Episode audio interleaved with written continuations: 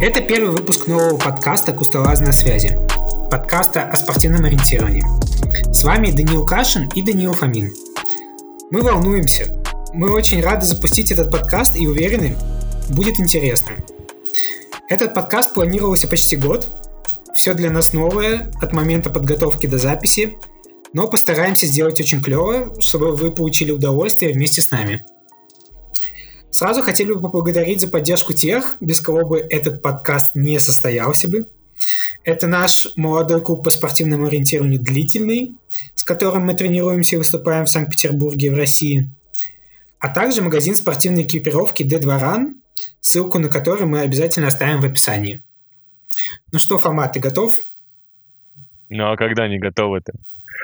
И хотелось бы начать то, что сегодняшний подкаст будет в формате вопрос-ответ, где мы постараемся достаточно подробно рассказать о себе, о своей подготовке и выступлениях. Ну что, начнем с первого вопроса. Э, Дань, ну расскажи о себе, чем занимаешься по жизни, там, род деятельности. Ну, в общем, начинай. Э, как я уже сказал, меня зовут Даня Кашин.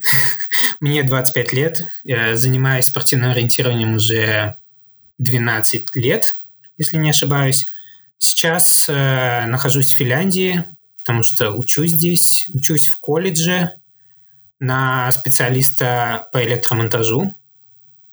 Э, перед этим отучившись э, в Санкт-Петербурге на бакалавриате э, на биотехнических технологиях и в Смоленском спортивном государственном университете на тренера по спортивному ориентированию.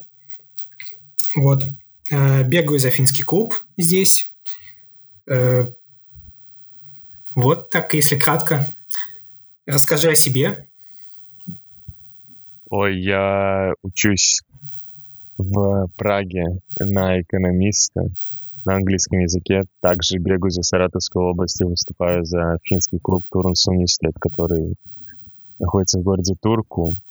В данный момент времени нахожусь в Латвии. Была сделана операция недавно, так что прохожу мини-восстановление и жду подготовки к следующему сезону. Да, я думаю, этот подкаст бы мог бы называться «На пенсии», потому что когда ты последний раз бегал? Давно, давно. Э, я бегал последний раз, наверное, на Кубке России в городе Саранск. Это когда? Число 15 октября. Октября. Да, то есть недельки три назад. До этого тоже только начинал бегать после мини, наверное, травмы. Больше перетрена. Вот. Э, а как ты, Дань, вообще пришел в ориентирование? Э, я пришел в ориентирование... Фух-фух-фух. Э, Я пришел в ориентирование из прыжков на лыжах с трамплина. Вот так вот. Вообще, Ого. я занимался гимнастикой 7 лет, э, до 12 лет. Потом я решил уйти оттуда. Решил а что тебя сподвигло уйти? А, с тренером не складывалось. И у меня были друзья, два друга, с которыми я тренировался. Нас было трое у тренера. Мы были, ага. можно сказать так, не разлей вода лучшие друзья, ну, как это у многих бывает. Вот. И друзья решили уйти, потому что тренер был довольно-таки, скажем так, жестоким тренером. И ну, как-то уже прогресс не шел так, как он шел до этого. Мы дошли, если не ошибаюсь, до первого разряда, и mm-hmm. парни ушли, я еще полгода протренировался один, ну и мне, конечно же, было грустно в 12 лет одному тренироваться, и я тоже решил пойти за одним из друзей в прыжки на лыжах с трамплина. Тренировался там, по-моему, год или полтора. А, но как-то мне не заходило, мне... Нет, мне, в принципе, нравилось, но так, не знаю, опасненько, столько распадать там, и, короче, я не такой любитель таких экстремальных видов спорта, как прыжки с трамплина на, на лыжах. И у меня отец э, тренер, педагог, педагог по туризму. Mm-hmm. И поэтому с туризмом меня многое связывало, и Он предложил попробовать спортивное ориентирование, э, отвел меня к своему знакомому, тренеру по спортивному ориентированию. Это э, Шкилеву э, Виталию Владимировичу, если я помню. вот, у которого я протренировался, если я не ошибаюсь, два с половиной года где-то, наверное. Вот, с ним я достиг своих первых достаточно высоких результатов на том уровне. То есть я в 14 группе спустя полтора года уже а, попал в тройку на первенстве России. Вот. И вот так вот пошло-поехало. Расскажи, как, как ты пришел в ориентирование? Ну, у меня, наверное, типичная история. У меня родители занимались ориентированием с самого детства, так что я был рожден в семье ориентировщиков, и у меня не было каких-либо э, выходов с этой ситуации. Я занимался фехтованием какое-то непродолжительное время, с, наверное, лет 10 по лет 12, но потом ушел полностью в ориентирование и продолжаю им заниматься. Ты вот. был рожден ориентировщиком. Да, прирожденным. Инкубаторным, как выразится один из наших слушателей, я надеюсь. То есть до ориентирования ты занимался только фехтованием? Может быть, да, немного. А до 10 лет ты никакими другими видами спорта не занимался? Ну, базовыми, знаешь, э, ходил в бассейн, э, играл в баскетбол, играл в футбол и иногда выходил на старт и бегал с картой, наверное, и все. Ясненько. Давай к следующему вопросу перейдем. Какие твои три главных достижения в ориентировании, на твой взгляд? А, наверное, третье место в этом году на Mile на Рингене. Достойно. Э, первое место после Юкола на Mile в Турку э, в прошлом году. И, может быть, давай занесем какое-то помимо Победа на универсиаде. Ориентирование, да, победа на... Установил новый рекорд на трассе кроссовой для финнов юниоров в прошлом году сравнялся. Только, только мы вдвоем с Мегакирмой вышли из 50 минут на этой трассе. Что за трасса? Расскажи поподробнее немножко. А, эта трасса находится около Хельсинки. Это круг с набором, по-моему, метров 180-200. Круг около трех, если мне память, километров. Ты бежишь его четыре раза. Вот, это является зачетом в э, сборную финскую для отборов на чемпионат мира среди юниоров и на первенстве Европы среди юношей. Uh-huh. Вот в среднем, наверное, все бегут в район 52-53 минут. Года три назад э, Астон Кей, который в тот год стал, выиграл чемпионат мира спринтерский по юниорам в городе, в стране Дании, в городе Орхус. Бежал ее за 51.30, по-моему. Мы, Мика Кирму бежал 48 20, если мне память не изменяет. Я бежал 48 с копеечками.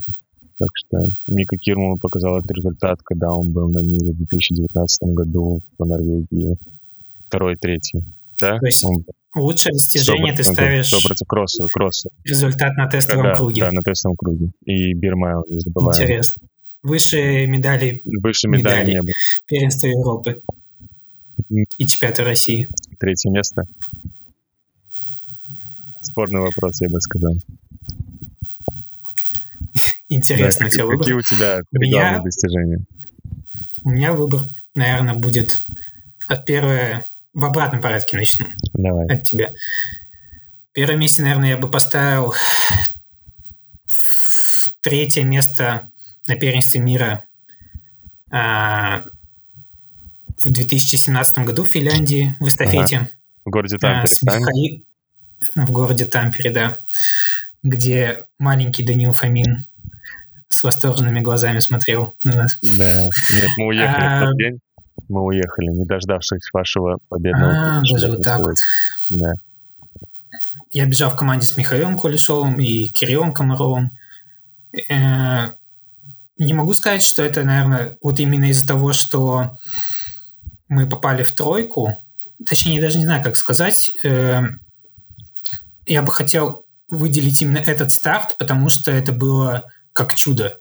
Из всех результатов в моей, так скажем, карьере, наверное, это было самое большое чудо, потому что никто не ждал от нас такого результата. Мы от тебя не ждали такого результата. Вот, я помню, по-моему, даже мы шутили в предыдущий день что-то на этот счет, что, ну, это было практически невозможно. Вот, при такой конкуренции именно в Скандинавии. То есть все знают, что скандинавы на своей местности бегут так, что их выиграть практически нереально. И то, что мы обогнали тогда сборную Швецию, которая э, на данный момент, в которой на данный момент уже действующий чемпион мира в спринте, уже там у остальных результаты топ-6, топ-10 Кубка мира. Вот, к сожалению, мы таких результатов не достигли, но, наверное, этот старт бы я выделил на первое место.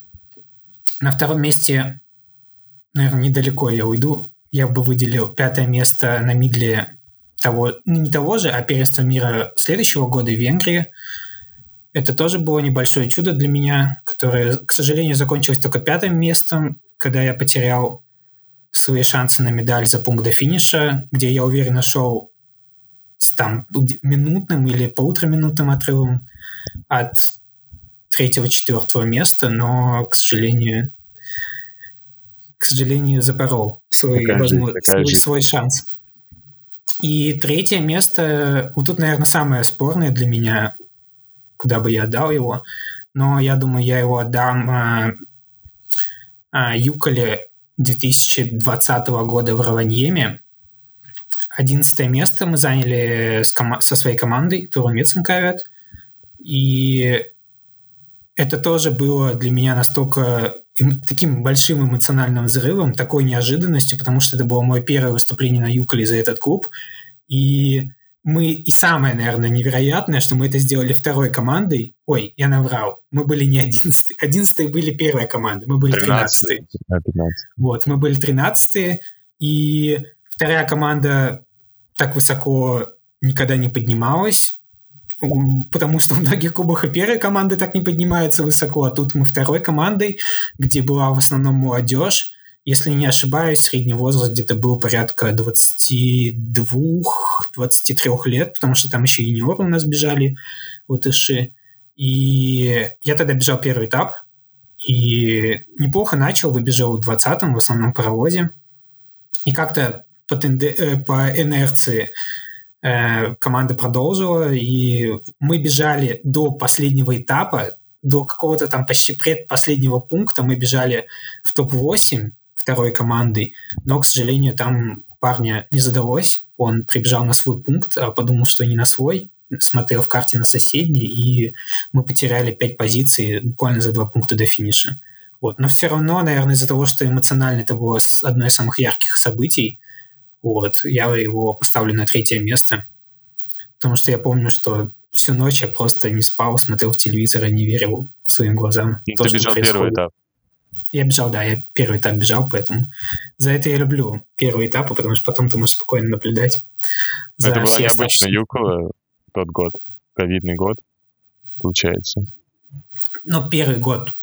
После ковида? Да. Ну, ковидный, да. Он был перенесен с э, июня на август, и это должна была быть Юкола, которая проходит полностью под светом, под лучами солнца, но она была перенесена на август, и она получилась самой темной Юколой, по-моему, за все время. Это 21 был, да, наверное, год, не 20 -й. 21, 21 это, да, был. 20 да, я напутал. В 20 году мы и не бежали. Да. Да, ну вот. кто тебя сейчас тренирует вообще и какой бэкграунд в этом вопросе? Переходил ли ты от тренера к тренеру или менял клубы, или... Получается, на самом деле, я так не задумывался, у меня большой бэкграунд тренеров, потому что э, я сначала тренировался у Виталия Владимировича Шкилева э, два года примерно. Потом я довольно-таки много лет провел в клубе Нордвест, тренировавшись у Сергеевой Любовь Владимировны и Малышева Михаила Владимировича. Вот, у них я тренировался примерно группы с 16 и до 21 года. затем э, немножко не сошлись мнениями, и разошли, наши пути разошлись. Затем я тренировался под руководством Артема Попова, Артема Михайловича, Артема Михайловича Попова, если я не ошибаюсь, год примерно или два. я уже вообще не помню хронологию событий. И, и затем, затем я еще тренировался чуть больше полугода у а, Наумова Анатолия Петровича, знаменитого нынче. Вот. И сейчас, получается, уже полтора года я тренируюсь под руководством Даниила Юрьевича Кашина. Ничего себе. Под, своим... под своей тезкой, да? Вот. Под своим руководством тренируюсь и очень этим доволен, если так можно сказать. Ну, правильно то, что вот, у каждого планирую... из тренеров был разный под, подготовительный план? Да, на самом деле от каждого я получил очень большой опыт. Неважно, работал я с тренером, там, не знаю, 5 лет или один год. Uh, у всех, можно сказать, была своя методика, э, каждый по-своему преподносил это, и у каждого тренера я учился разным э, вещам. У кого-то там может быть больше ментально, у кого-то именно по методике подготовки больше, кого-то на ошибках больше, по-разному. И поэтому весь этот бэкграунд оказался очень полезен мне как тренеру даже, можно сказать, и как спортсмену, и как тренеру. То есть я понимаю, какие ошибки я бы не хотел совершать из прошлого, и учусь на этих ошибках, постоянно развиваюсь. И сейчас тренирую себя сам, как по специальности, скажем так. Вот. Расскажи о своем бэкграунде тренеров. Ну, я пришел... Он у тебя очень большой, я думаю. Ну да, у меня, в принципе, огромный. Он намного больше, чем у тебя даже. Э, но я пришел в спортивное ориентирование в городе Саратове, и мои первые тренера были это Ольга Владимировна Нефедова. Впоследствии она переехала в Финляндию. К сожалению, она скончалась, так что светлая ей память. И второй тренер у меня был Сергей Константинович Иксанов. Он сейчас еще тоже тренирует в Саратове. Э, я тренировался с ними до лет 12, мне кажется, вместе у нас была группа ориентировщиков. Нам, мы много бегали, тренировались, было интересно, задорно. Дальше где-то, наверное, полгода меня тренировал, может быть, Алекс... Алексей Семенов, Алексей Вячеславович.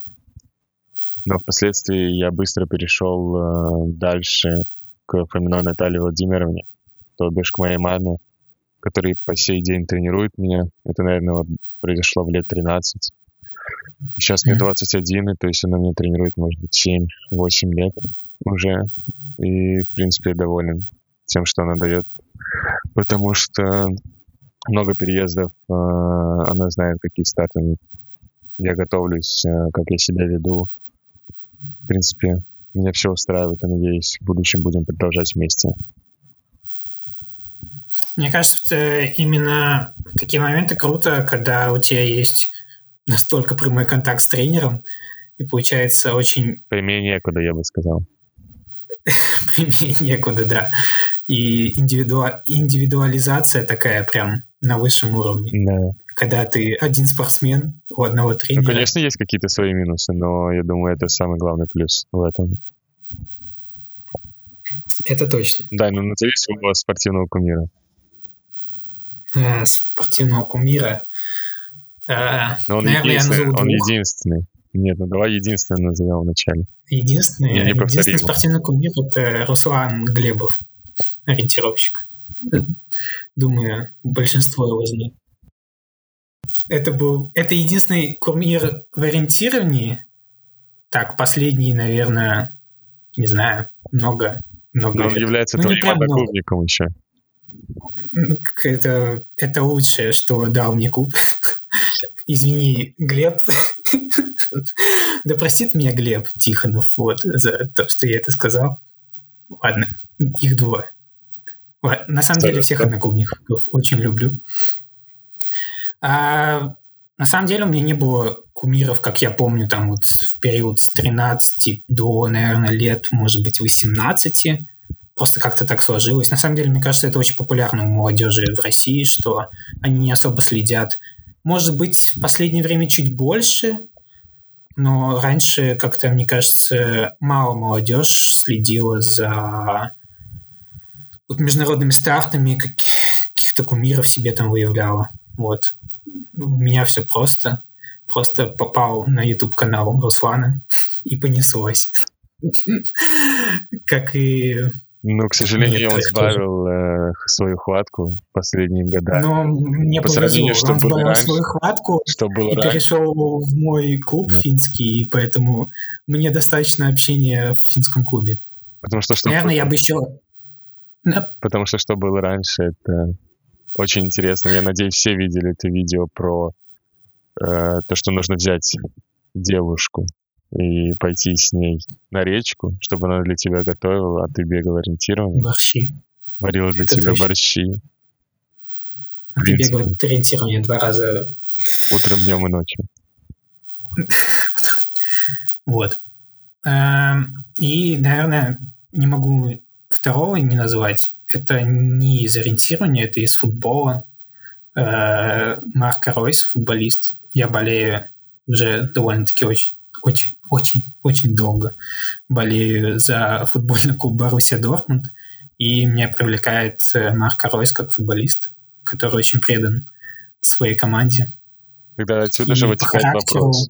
Плакал ли ты в прошлом году, когда футбольный клуб Боруссия Дортмунд в последнем матче сезона чемпионата Германии сыграла в ничью, по-моему, да? И тем самым они проиграли Э, Баварии титулы. И Марко Ройс опять не стал чемпионом Германии. Бедный Марко Мы плакали все и общагой просто. Я, на самом деле, не очень хочу комментировать это. Это один из самых черных дней в моей жизни. Вот. Потому что каждый раз, когда я вспоминаю, хочется не то что плакать, рыдать. Ну, не об этом. Может быть, ты назовешь своего кумира? Ну, у меня также, наверное, Руслан Глибов из-за того, что из-за его, мне кажется, самого просматриваемого видео на Ютубе с моего аккаунта. Это я уже назвал его. И, может быть, мы оставим его в комментарии, чтобы освежить память новых ориентаторов в мире российского ориентирования, потому что, мне кажется, все равно многие не знают об этих шедеврах, которые хранит Руслан на своем YouTube-канале. Ладно, может быть, не только из-за видео. Конечно, из его, результат, но из его результатов невероятно. Э, и того, как он тренируется, и какая у него сила воли в ориентировании, в спорте. Просто волевой человек. Ну вот я, наверное, бы тоже добавил от себя, что как человек, особенно с которым э, который с ним в одном клубе, и я вижу, как это со стороны сейчас, что человек столько лет мотивирован, э, и он как бы он хороший пример, я бы сказал, для как украинских, так и российских ориентировщиков, э, что не надо там иметь много денег или иметь какие-то возможности с самого начала схождения, чтобы добиться таких результатов. Вот. Нужно иметь 100 И друзей. Мне кажется, поэтому он... А? Лучше иметь 100 да. друзей. Лучше иметь 100 друзей. Давай перейдем к следующему вопросу. Эм, расскажи, где ты сейчас тренируешься, состоишь ли в каких-то клубах? Ну, тренируюсь, наверное, в основном я в Скандинавии. Тяжело сказать, где именно, но в основном в Скандинавии. В данный момент, опять же, я нахожусь в Латвии. Очень надеюсь, что скоро побегу, потому что недалеко от меня есть невероятный лес с очень красивыми картами. Что-то напоминает, на самом деле, One Man Relay в Москве, который проходил полтора месяца назад. Взял с собой лампы и, надеюсь, побегу там на следующей неделе к концу ее. Вот стою я в клубе Турунс Университет. э, длительный и выступает за Саратовскую область. Вот, Турнсунец это, это финский клуб, который, который находится в городе Турку э, на южном побережье Финляндии, западнее Хельсинки, где-то на 200 километров. Очень хороший город, который, в котором не выпадает снег почти что. Изредка, но все же лучше, чем Ямсаковский, где сидит Даня, Даня Кашин в данный момент, который повяз в снегу до следующего мая. Я надеюсь, Попрошу чтобы он не мог бегать. Положительней. Чтобы он просто ездил на своих лыжах и наслаждался этими зимними пейзажами. Да, ну ты тоже выступаешь, я знаю, за финский клуб. Может быть, расскажешь? Да, я выступаю за финский клуб э, Турун Меценкавет, который тоже находится э, в Турку, но спортсмены там не живут. Вот. Э, клуб базируется в Турку, там живут ветераны, там живут боссы, там есть клубный дом, аж три штуки, можно так сказать. Вот, но сам я живу в городе Ямсенкоске, хотя городке, скажем так, в деревушке Ямсенкоске.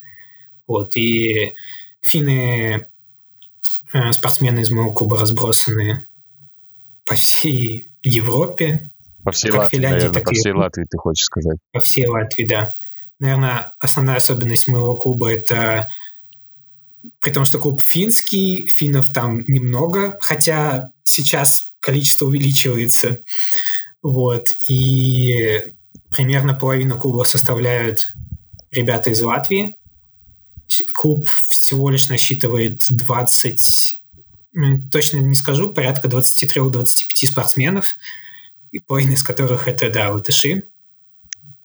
Вот. Ну а так вообще ребята вообще со всей Европы, то есть есть бельгиец Яник Михельс, есть э, испанец, есть австриец, чех, в общем, такая интер... настоящая интернациональная команда. Очень э, доволен, что в ней оказался. В...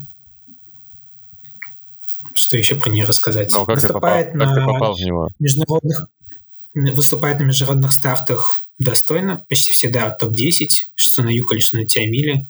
То есть такой один из... Не лидирующий, конечно, но один из топовых клубов вообще в мире. Вот, я попал в клуб э, через, как и многие, наверное, ну, как многие, но не все, не через связи. Я просто написал, писал в разные финские клубы на почту письма, что вот хотел бы, хотел бы вступить в какой-то финский клуб. И из Турун Меценкавет э, мне ответил менеджер, ответил очень приятно, что Оказывается, меня знают даже немножко по выступлениям на первенствах мира. И вот как-то своим ответом он меня больше всего, можно сказать так, заманил. И я пошел в клуб. А были ли еще ответы от других клубов, которые ты помнишь? Да, я помню, что из Паймион Расти мне тоже отвечали. Он тоже находится а, около турку. Да, и мне уже говорили, все, приезжай, все, мы уже там, контракт готов, только приедь. А, это было... Пояснялось это тем, что в тот год, той осенью из клуба уходил а, Лунденес, норвежец, и им нужно были пополнения. Понятное дело, что я не заменял бы Лунденеса никак, но, а, грубо говоря, на скамейке запасных точно бы был как и в клубе Турбо На протяжении последних трех лет. На протяжении всей моей карьеры. И следующий год ты тоже будешь сидеть на скамейке запасных. Хотелось бы верить, что когда-то это прекратится. Буллинг.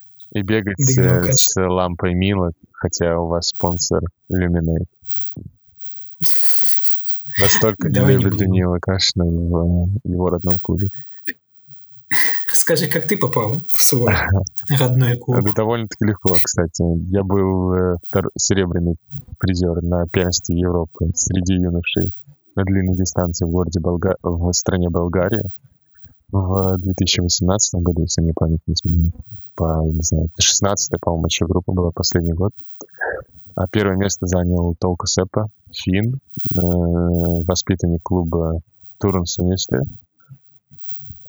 И мы заобщались хорошо. Я просто спросил, э, ничего, не знает ли он, как попадать в финские клубы. Он сказал, и он сразу же следующим сообщением сбросил мне телефон Яни Салми, который в данный момент является главным тренером сборной Норвегии.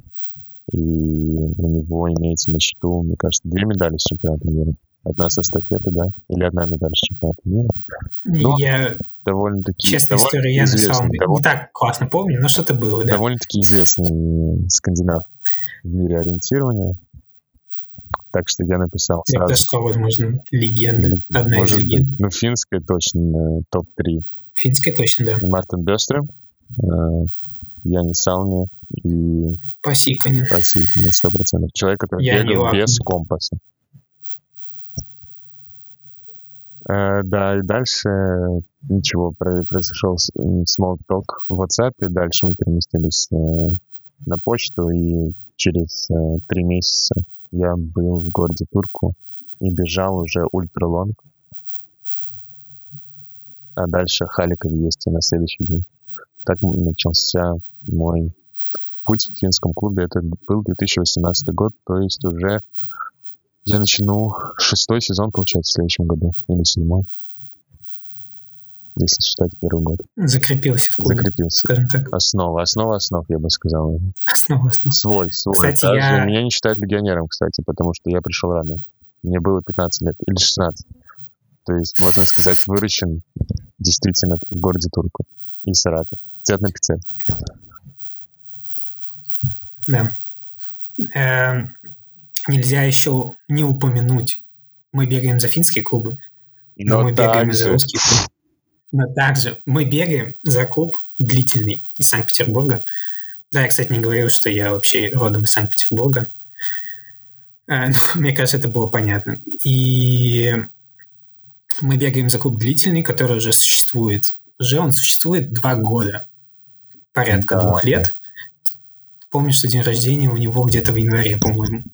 8 и... января, если я память не ошибаюсь, или 9. Вышли в свет мы только этим летом полноценно. Вот, клуб молодых ребят, ориентировщиков. Нас уже насчитывается двухзначное число. Страшно скажем представить. Так. Сколько я, я до стальки считать уже не умею. Вот, и надеюсь, клуб будет развиваться. Я в это верю. Вот очень нравится компания, которая там собралась. Поэтому длительные вперед, длительные чемпионы. Ну, давай теперь перейдем э, к самым интересным дистанциям и картам, на которых ты бегал. Ой, э, давай, наверное, разделим лесная и спринтерская, потому что ну, все-таки у нас идет разделение как чемпионатов мира, поэтому лесная я долго думал и ничего не надумал интереснее, чем э, первенство мира в Венгрии, Мидл, на котором я стал пятым. Это никак не связано, просто дистанция была действительно э, очень сложная технически. Мы бегали по желто-зеленой карте. Это был как лабиринт. И я до сих пор не понимаю, как я тогда справился, потому что я не считаю свое ориентирование каким-то супер точным. Вот, но это действительно была одна из, наверное, самых сложных дистанций технически э, в моей карьере, я бы так сказал. Вот. И потом э, спринтерская дистанция еще сложнее на самом деле назвать. Я большой фанат спринтов в каких-то старых городах, не знаю, будь там Швейцарии, не Швейцарии, что-нибудь такие вот. Но я, я решил, что я назову спринт в Санкт-Петербурге, в Петроградском районе, ограничивающийся квартал где-то улицами Ленина и Каменностровский проспект. В общем, квартал, в котором я прожил 24 года, мой родной квартал. Я считаю, возможно, это действительно одна из самых интересных спринтерских карт в России. одна из. Вот, и я большой фанат своего района, где я живу, патриотично к нему отношусь, поэтому, наверное, спринт спринты на Петроградке – это действительно круто. Расскажи о своих самых интересных дистанциях или картах на твой выбор. Uh, самые интересные спринтерские карты, которые я, на которые я бегал, это было два года назад в Италии на, на МОК кэмп в марте в городе Матера. Очень интересная дистанция и карта на самом деле. То есть э, там городок располагался так, то что это, не знаю, наверное, древняя крепость какая-то. И в ней очень много узких улочек, и все это на склоне крутом. И то есть весь город вокруг этого склона, и на самом верху находится, по-моему, ратуша или что-то в этом роде. И то есть невероятно физически тяжело было и очень интересно. Особенно эти улочки, где мы сталкивались друг с другом довольно-таки часто с ребятами. Вот. А если брать э, лесные дистанции, то это карта Ставан, около Ставангера, чуть северо-восточнее Ставангера с невероятными видами, на самом деле, одни из самых красивых, которых я видел. Карта была распечатана просто с э, интернета, я не помню, с Trio что-то такое. Но она была очень точная, потому что, на самом деле, там не было леса. Это открытое пространство с, э, с какими-то де- маленькими деревьями, но с невероятными видами. Бегаешь по плато, внизу склон огромный с э, фьордом каким-то. Невероятная красота. Ну и, конечно, третья карта — это город Красноармейск, Саратовская область, топ-10 карт, топ-10 местностей и дистанций 2019 года, если мне память не изменяет. Сказка, конфетка, но там невозможно бегать летом и зимой.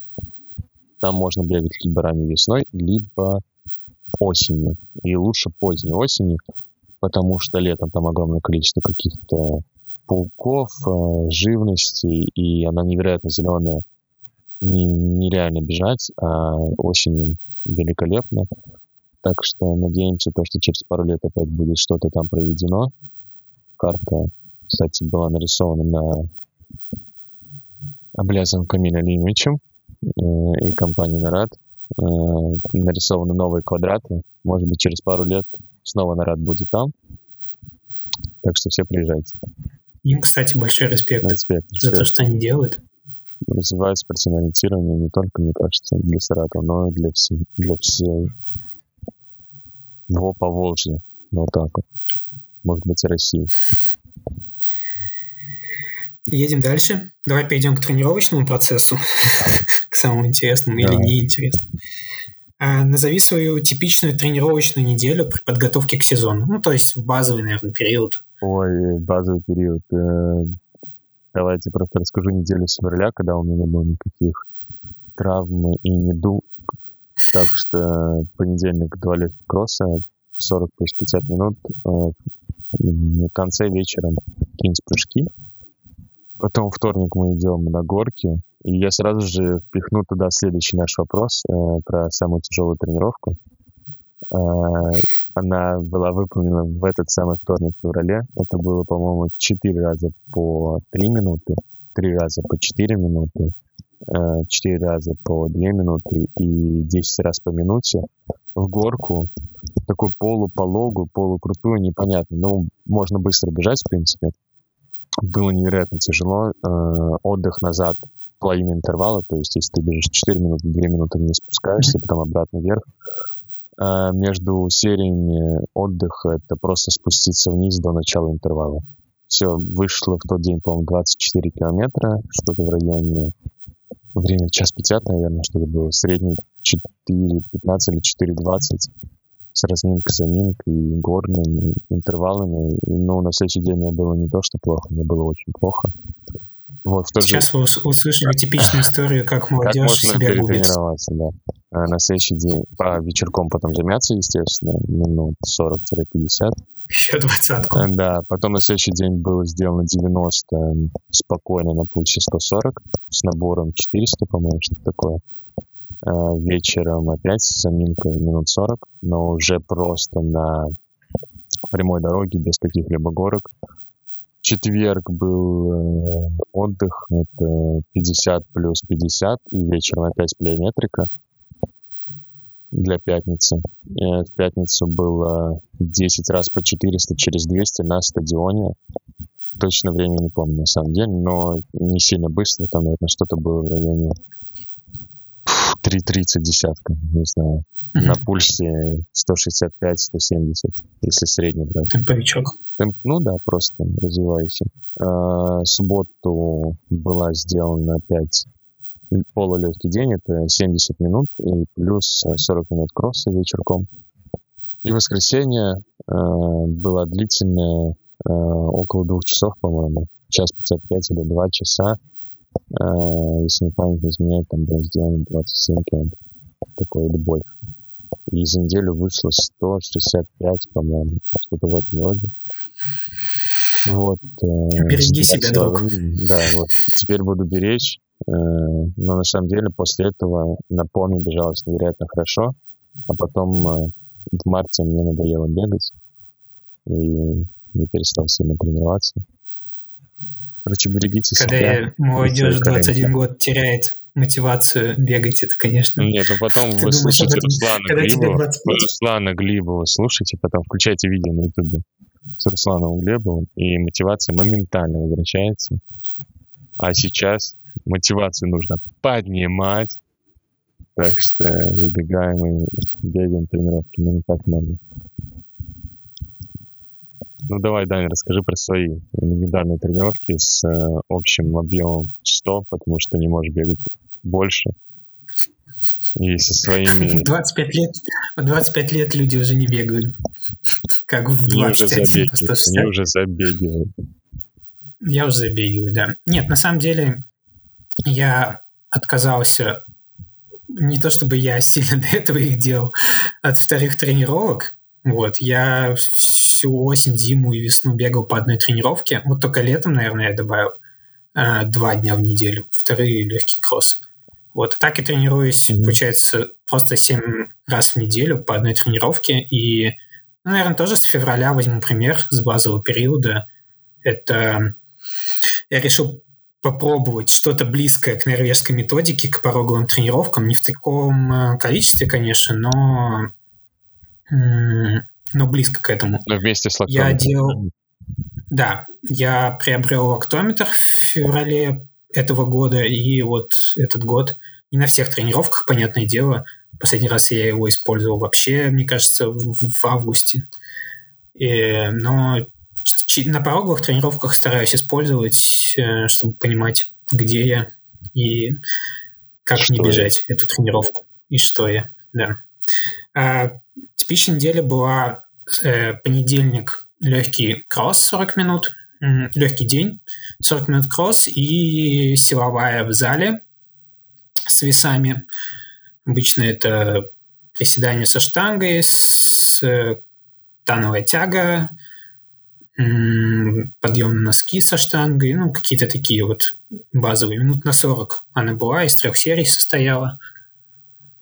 А, дальше во вторник я делал первую пороговую скоростную. А, она была сделана, делалась в манеже обычно и была, например, 25 по 400 метров э, через 30 секунд отдыха в темпе в районе 3.10-3.15 я ее делал где-то так. Но опять же контролировал лактат, чтобы он не уходил выше 4 моль. Не всем это, конечно, что-то дает, но 4 моли это, это примерно анаэробный порог. Вот, и то есть кажется, что 25 по 400 это ого-го, но когда ты бежишь ниже по темпу выше порога, по пульсу ниже порога и по лактату ниже порога, то или на пороге, то это не такая прям тяжелая тренировка. Потом в среду я бегал кросс-час просто. Э, в четверг я делал вторую пороговую тренировку скоростную. она была самой легкой из всех трех на неделе. Это было 5 по 6 минут на беговой дорожке. То есть полчаса в сумме выходило. И делал я ее на лактате обычно в районе двух, а по темпу, я думаю, он был где-то в районе трех, трех тридцати примерно он был. Дальше в пятницу я делал, как и в среду, легкий кросс час. И в субботу последняя пороговая тренировка. Э, она была 10 по 3 минуты. И делал я ее уже на пороге в темпе по 3.20-25 в зависимости. Я больше опирался не на темп, на лактат. Делал я ее на лактате от 3 до 4. Вот. И в воскресенье я... А, я забыл добавить, что в пятницу я делал еще одну силовую, такую же, как и в понедельник, со штангой. И в воскресенье я делал длительную, бегал длительную полтора, от часа 30 до часа 40. Обычно я больше не бегаю, но и меньше стараюсь тоже не делать. То есть стабильно, стабильно вот так вот 90-100 минут. И неделя выходила 100-110 примерно. По времени я даже, наверное, не скажу, я думаю, около 8 часов. Вот. Набора не прям много выходило, потому что три раза я бегал на дорожке. Кросс я бегаю обычно на улице. Но я думаю, где-то в районе 700-800 метров за неделю выходит, потому что я живу в такой холмистом месте. Тут меньше, чем 100 метров за тренировку ты не можешь не набрать. А какая у тебя вот самая тяжелая тренировка в сезоне была? И давай самую тяжелую гонку тоже за сезон. А, самая тяжелая тренировка... У меня прям не было такой, что я убивался где-то. А, но, наверное, я бы ответил, что 5 по 1000 я делал в августе. А, все по 2,59 выходили через 3 минуты отдыха. Делал я ее за 10 дней до чемпионата России э, в Нижнем Новгороде спринтерском. Вот. Я не могу сказать, что я там убился на ней, то есть это было нормально, я даже не стоял на месте, ходил всегда вот между интервалами, но я не фанат мега тяжелых тренировок, стараюсь достаточно умеренно тренироваться, легко для себя, но продуктивно. А самый тяжелый старт я бы выделил чемпионат Финляндии эстафету в сентябре. Я бежал первый этап, выбежал хорошо, по-моему, пятым. И просто после чемпионата России моя форма пошла на спад, я мало тренировался, еще какая-то мелкая травма была, по-моему, и я был вообще не в форме бежать этот чемпионат Финляндии, эстафету.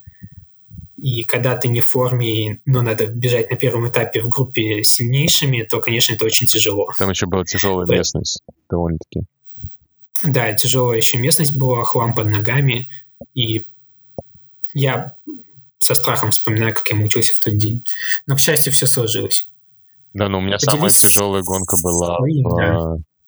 в этом году 100% на Тиамине. А, я бежал длинную ночь. Это четвертый этап, по-моему, или третий. Я уже забыл. Нет, четвертый этап. А, выходил 30 секунд э, за группой Гетеборга. Она же была догоняющей второй группой. То есть с самого начала э, я втопил, чтобы догнать их, догнал кое-как. А, сел в конец и просто терпел 7 километров с ними. Я не смотрел карту от слова совсем. Я не, не знал, на какой пункт мы даже бежим, мне кажется, в некоторые моменты дистанции. Но потом у меня резко схватило живот.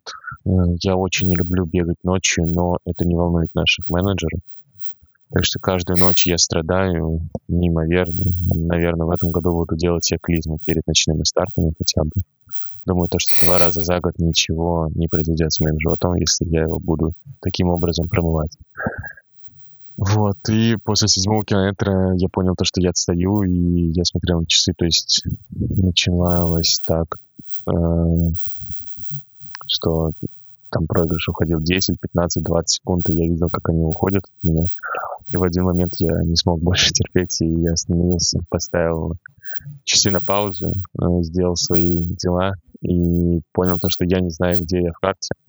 Но так как э, я бежал со шведами, я понимал то, что я просто где-то посередине гона. Слава богу, там был длинный гон, и я точно знал то, что мы прошли больше половины. После этого я поставил компас, побежал прямо и вышел четко в пункт через метров, мне кажется, 600-800 не знаю где. И потом я снова увидел фонари, а они ошиблись на этот пункт, оказывается. И я их потихонечку заново достал, пробежал с ними еще 3, 3 километра. Дальше опять мне стало плохо, я поставил часы на паузу. Побежал. Самое главное, забыл часы на паузу ставить. Побежал дальше, спокойно уже вижу то, что меня догоняет вторая группа с Хельсинки Сунистед и Тюрвинген это норвежский клуб, пробежался с ними немножко, э, а потом опять мне свело живот. Я опять поставил часы на паузу, и дальше оставалось до финиша где-то километра 4, я увидел группу последнюю, группа, группа лидеров, так называемых, э, это была Стора Туна, и там я увидел Тему Попова. В тот момент Тёма сказал пару неприличных фраз и слов, и сказал то, что это самая тяжелая ночь, которую он бежит. Я встал ему в спину и побежал за ними, но, к сожалению, все равно их отпустил и пришел где-то минуту за ними и где-то 6 минут за группой Гетеборга, которую я упустил где-то в середине дистанции. Так что я вспоминаю эту ночь с ужасом в моих глазах. Я никогда это не хочу повторять, и я считаю, то, что это издевательство не только над организмом, но и над человеком. Все эти ночные эстафеты я против пора на митинги выходить. Да, э, да ну что у тебя, какие цели вообще были на прошлый сезон? Получилось ли реализоваться там, все дела? Расскажи что-нибудь. На самом деле цели были простые. Это была Юкла, немножко Тиамила. И остальные это были такие, скажем уже, побочные старты. Мне тяжело сказать, что получилось реализоваться, потому что я не реализовался на Юколе, да и на Тиамиле не прям сильно. Вот, то есть э, на Тиамиле э, я тоже бежал этот же этап, длинную ночь, но бежал, к сожалению, сильно позже. Не прям сильно, но позже. И бежал без сильной группы, мне приходилось ориентироваться, к сожалению, что нечастое явление на данном этапе. И для меня тоже ночь была не самой простой, но вышел я неплохо, потому что ошибались все в ту ночь, и я не хуже всех был. Не лучше, но и не хуже. Среднем. Мы показали Пошел. одинаковый результат, если мне память не изменяет. Или ты мне проиграл? Да. Что-то такое. Ну, в одно время. Ну, чуть-чуть, да, проиграл. И первой команде я тоже проиграл порядка там 40 секунд, хотя ребята бежали в сильной группе. Поэтому, ну, так-то, в принципе, неплохо, но обидно, когда ты там в сумме все равно ошибаешься на 4 минуты где-то, я не знаю, не помню уже, если честно, сколько было, 4 или 5. И такая же ситуация на Юколе, то есть многие ошибались, вышел я вполне себе неплохо, но я сделал 4-5 минут ошибок, и для меня это... И вообще на таких эстафетах это просто катастрофа. Хотя я говорю, что ошибались все. Это были... Мне кажется, что на Юколе, что на Тиамиле это были одни из самых сложных длинных ночей вообще в плане ориентирования. И поэтому, конечно, я остался недоволен своим прохождением. Хотя команды мы заняли 18 место итоговое второй командой. Опять же, как всегда, второй командой. И в этот раз, самое интересное, мы были недовольны. То, когда мы выступили, э, стали 13-ми в 2021 году, два года назад, мы были очень довольны, это было вообще чудо. А в этом году, когда мы стали второй командой 18 это было, ну, не катастрофа, но было не очень хорошо. Это был средний результат. Вот. На Вести лигах это серия финских эстафет, их 7 этапов за год. Я, в принципе, доволен своим выступлением. 6 из 7 отбежал, 4 Э, успешно, очень успешно, я бы даже, наверное, назвал. Хорошо выходил на своих этапах. Вот не всегда команда поддерживала, к сожалению, но собой, по крайней мере, остался доволен. И, наверное, вот стоит добавить последний старт. Это чемпионат э, России, спринты в Нижнем О. Новгороде, где я занял второе место на спринте и третье на общем старте. Просто изначально у меня не было в планах этот чемпионат. Он как бы был помечен, что он там есть, но я изначально не планировал на него ехать, потому что в Финляндии должен был, точнее не должен был, а был сбор в Копио под чемпионат мира 2025 года, который организовал Терри Журжу с финской сборной. Туда съезжались ребята из разных команд, и я планировал присоединиться к Клатышам, ну, а это просто тренировки, не соревнования, ничего такого. И Но... я спросил, я спросил разрешение у самого Тири Журжу, и, к сожалению, он не отказал. Да, очень а интересно. Были... А мне в, то, в этот же момент было дано разрешение поехать туда. Э, не знаю, чем. Возможно, мне не стоило спрашивать. Некоторые люди в некоторых федерациях спортивного ориентирования. Да, но это возможно, было не потому решение. Что... Он спрашиваю, нужно спрашивать от других людей. Чтобы... Это точно. Но я знаю, что это было не его решение. Он мне написал, что это люди сверху ему так сказали, что нежелательно. Точнее, нежелательно, а нельзя. Вот. И это было за месяц как раз-таки до того сбора и до чемпионата России. Это было в июле. И я решил, что ну раз туда я не еду на сбор, значит, а я был в хорошей форме, значит, можно съездить на чемпионат России. И, как оказалось, не прогадал. В принципе, своими результатами остался очень доволен. Паша Егоров был действительно на том чемпионате вне конкуренции. Вот. Ну, милые... А, расскажи о своих стартах этого года, какие у тебя были планы и как ты реализовался. Расскажи нам. Реализовался, я думаю, я на все 200%, может быть, даже на 300%. Под Тиамилу я пробежал, довольно-таки скромно, э, показав, э, думаю, на твердую троечку результат. Я уже рассказал недавно о нем. Юколы же я пробежал на твердую четверку. Э, ничего не произошло на моем этапе. Я бежал второй этап, не передали в 30-м. Я передал, по 25-м или, или 27-м. Ну, то есть, то бишь, не отыграл сильно много, остался в той же группе. Но, по-моему, подсократили мы чуть-чуть время до топ-10, так что там оставалось всего где-то 3 минуты, и на следующем этапе у нас Толку Сэппл очень хорошо пробежал, и мы были топ-8, по-моему, если мне память не изменяет, после трех этапов. А других стартов да, у меня почти что не было. Да, э, других стартов у меня почти что не было. Пробежал пару Вести Лиг, Э, топ-15, топ-10. Один раз был первый на своем этапе на первом. Так что ничего особенного. Вот, э, хотел подготовиться к Нарату, но после Рингена... А, Ринген был, но э, я не ожидал получить на него допуск. Так что к нему почти что не было сделано никакой работы. И потом за три дня до старта я узнаю то, что мне дали допуск в М21 Элит, в элитную группу. Пришлось бежать.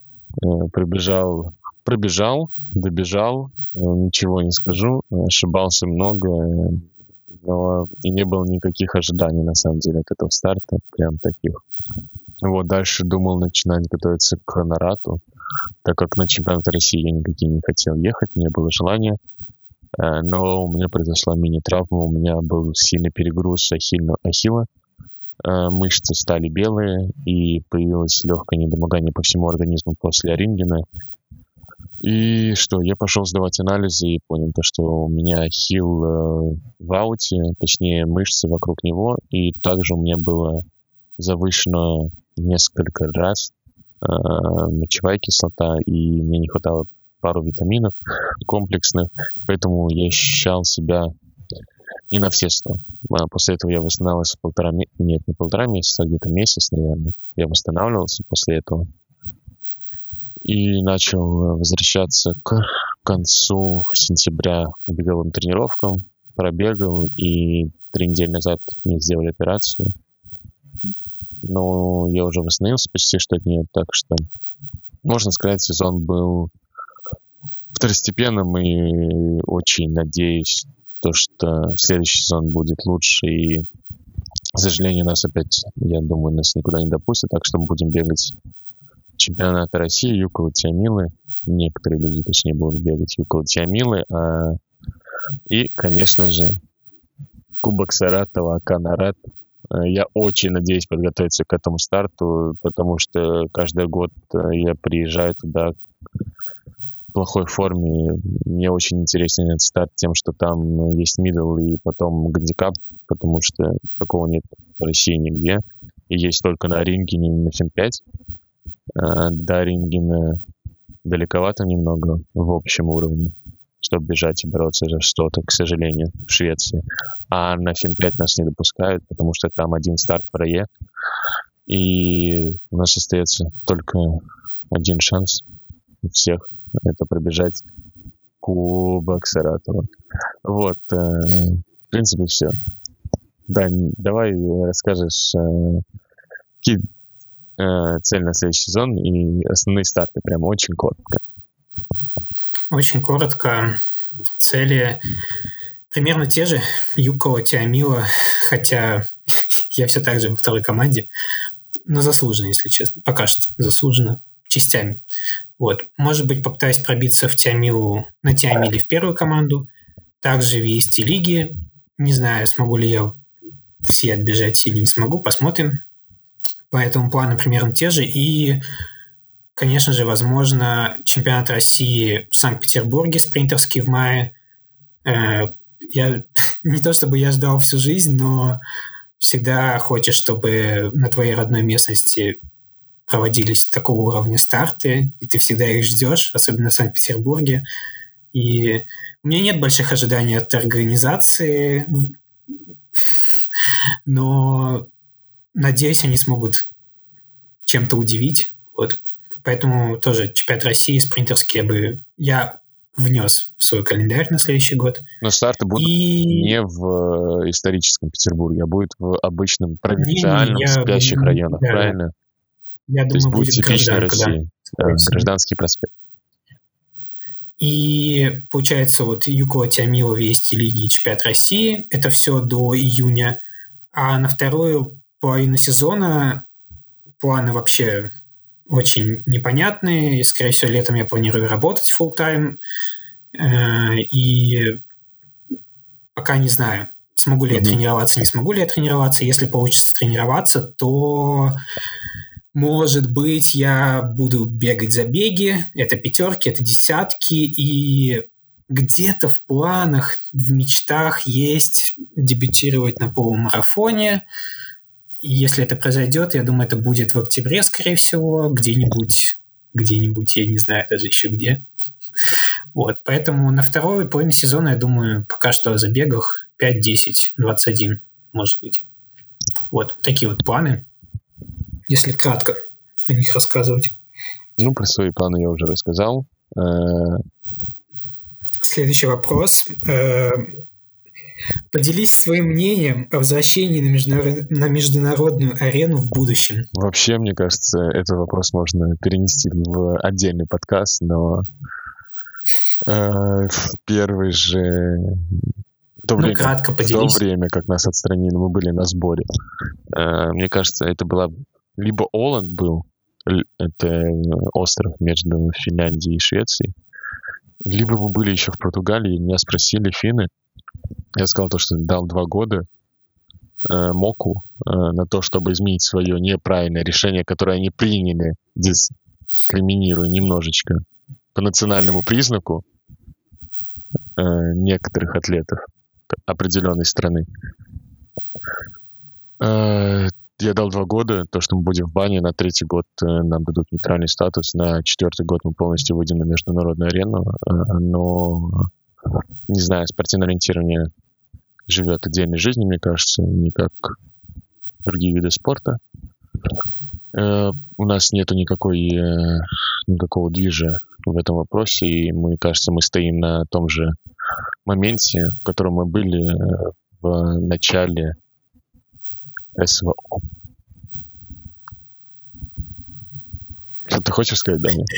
Да, я добавлю от себя, наверное, что я довольно-таки пессимистично настроен с самого начала был.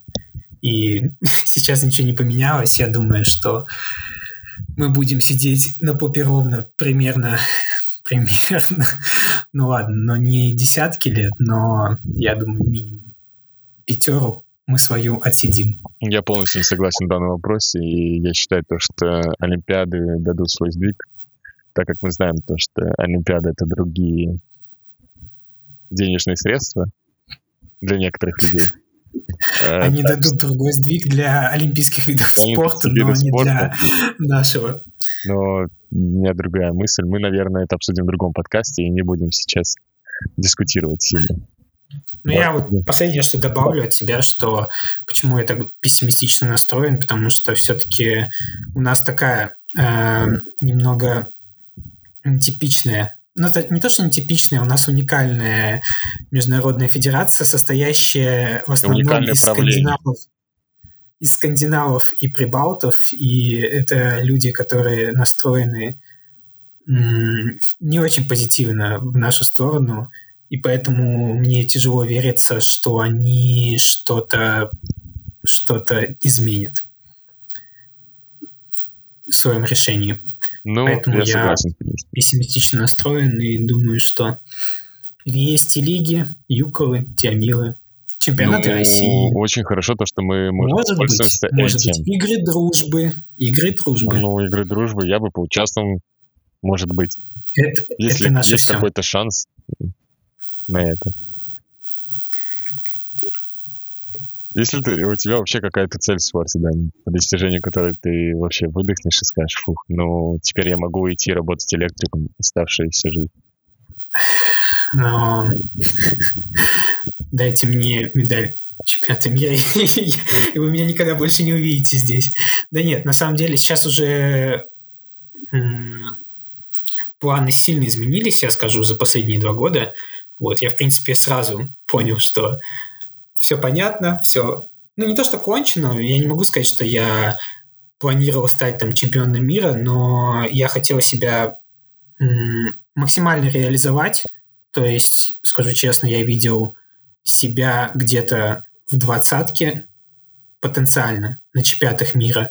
Думаю, выше десятого места я бы вряд ли забрался.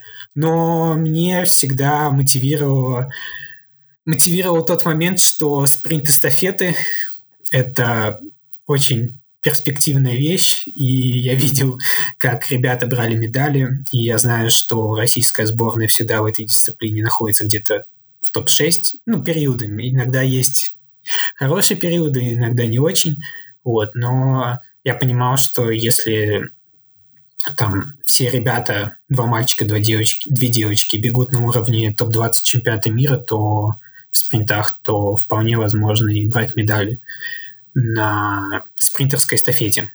Вот, поэтому это были мои изначальные какие-то планы, наверное, еще пару лет назад. Сейчас э, из планов осталось ничего большого, только немного скромного. Это, это я даже не знаю, наверное, я бы хотел на Юколе достигнуть максимального результата. Я не могу сказать, что я вижу нас на мой клуб победителями в ближайшие несколько лет, победителем но топ-6 точно вижу, и хотелось бы, чтобы я был частью, возможно, когда-то в будущем топ-3 нашего клуба э, на Юколе или на Тиамиле. Но Юкола важнее.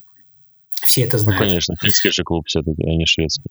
Вот. Ну и не в ориентировании у меня есть незакрытый гештальт, наверное, это мне хочется на десятки разменять 30 минут. Я понимаю, что это не очень легко, но в принципе, это можно, этого можно добиться и с работой, любой работой.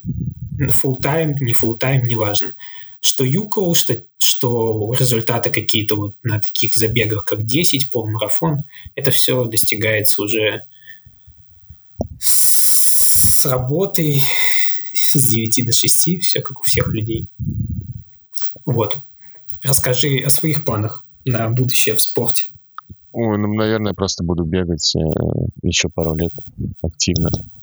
Потому что у меня есть время э, и здоровье. Дальше будем смотреть по ситуации. В принципе, мы живем в очень неопределенное время, поэтому очень тяжело... Изменчивом мире. Да, изменчивом мире. Э, тяжело строить какие-то планы долгосрочные. На сезон, мне кажется, и так это уже прилично следующий сезон, если ты бежишь, значит, это уже хорошо. Если не бежишь, то это тоже хорошо, что-то найдешь другое.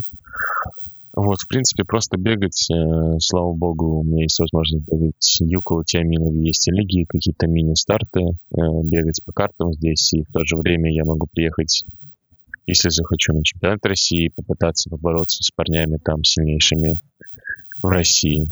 Так что просто бегать э, с картой и компасом по лесу, наслаждаться ориентированием.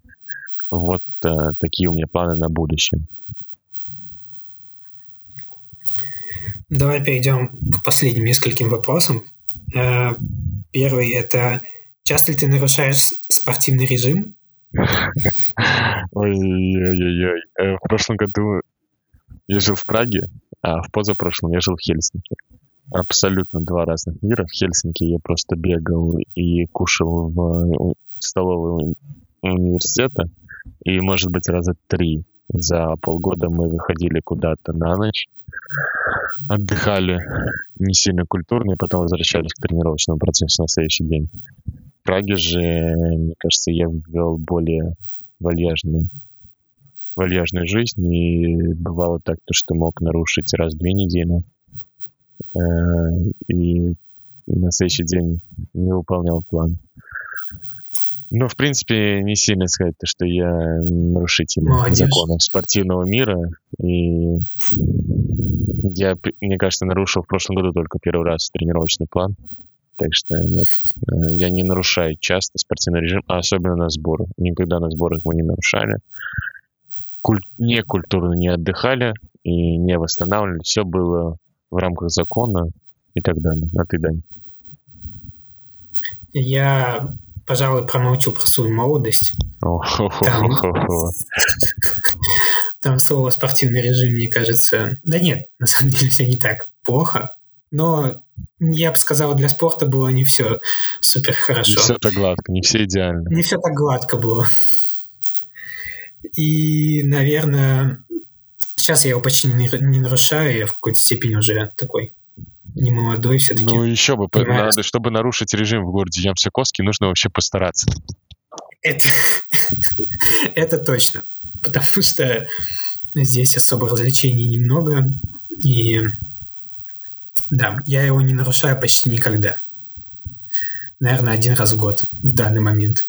Потому что понимаю, насколько сон важен. И даже не именно в спортивном плане, а вообще... В твоем возрасте. Я в моем возрасте, если ты не поспал 8-9 часов, то ты можешь не проснуться на следующий день. Поэтому да. ответ редко. Расскажи, э, почему ты уехал учиться за границу, какие у тебя планы на жизнь? Э, уехал за границу. Уехал за границу, потому что была возможность. И я мечтал стать экономистом всю свою жизнь все свое детство, все свое юношество и утрочество и так далее. Вот, э, я счастливый экономист, так сказать. Планы на жизнь — наслаждаться ей, больше ничего, особенно в наше время. И любить, любить и любить всех подряд. А ты, Дань? Я тоже далеко планы особо не строю в нынешнее время. Но вообще изначально план был доучиться. Мне осталось год учиться в лучшем городе на свете Ямсанкоске. Вот, и затем сейчас, по крайней мере, в планах это переехать в Хельсинки и через год начать работать там полноценно, получать зарплату. А? В электрическом плане, правильно? В сфере, я бы сказал. В сфере То есть, я не знаю, это очень много направлений в этом плане. Если получится устроиться, может быть, это будут солнечные панели, потому что это очень перспективное занятие. Интересно. Меня оно привлекает. В следующем, в следующем году у меня будет курс в колледже на эту тему. Угу. И практика, надеюсь. Вот, поэтому посмотрим. Ну, всех было. пока ты. Жить, жить, планы жить. Жить и любить. Ну и давай перейдем к последнему вопросу, наверное, который Самому интригующему. Всего самому интригующему, который наши слушатели ждали больше всего. Причем здесь Байден? Ну, сколько бы раз мы не падали, мы всегда поднимаемся. Уф. Великие слова. Великие слова. Давай потихоньку будем заканчивать наш подкаст, который продлился аж почти час двадцать, хотя изначально он планировался всего 40 минут. 30-40 минут. Ну и, надеюсь, нашим слушателям, слушателям понравилось. Надеюсь, вы будете слушать нас еще. Надеюсь, еще будут подкасты, что не менее важно. И ставьте лайки, как всегда. Подписывайтесь на наш подкаст. Эм, напишите комментарии, можете что угодно писать, Любой отрицательные, положительные. Мы будем рады любым, ответим на все вопросы. Вот.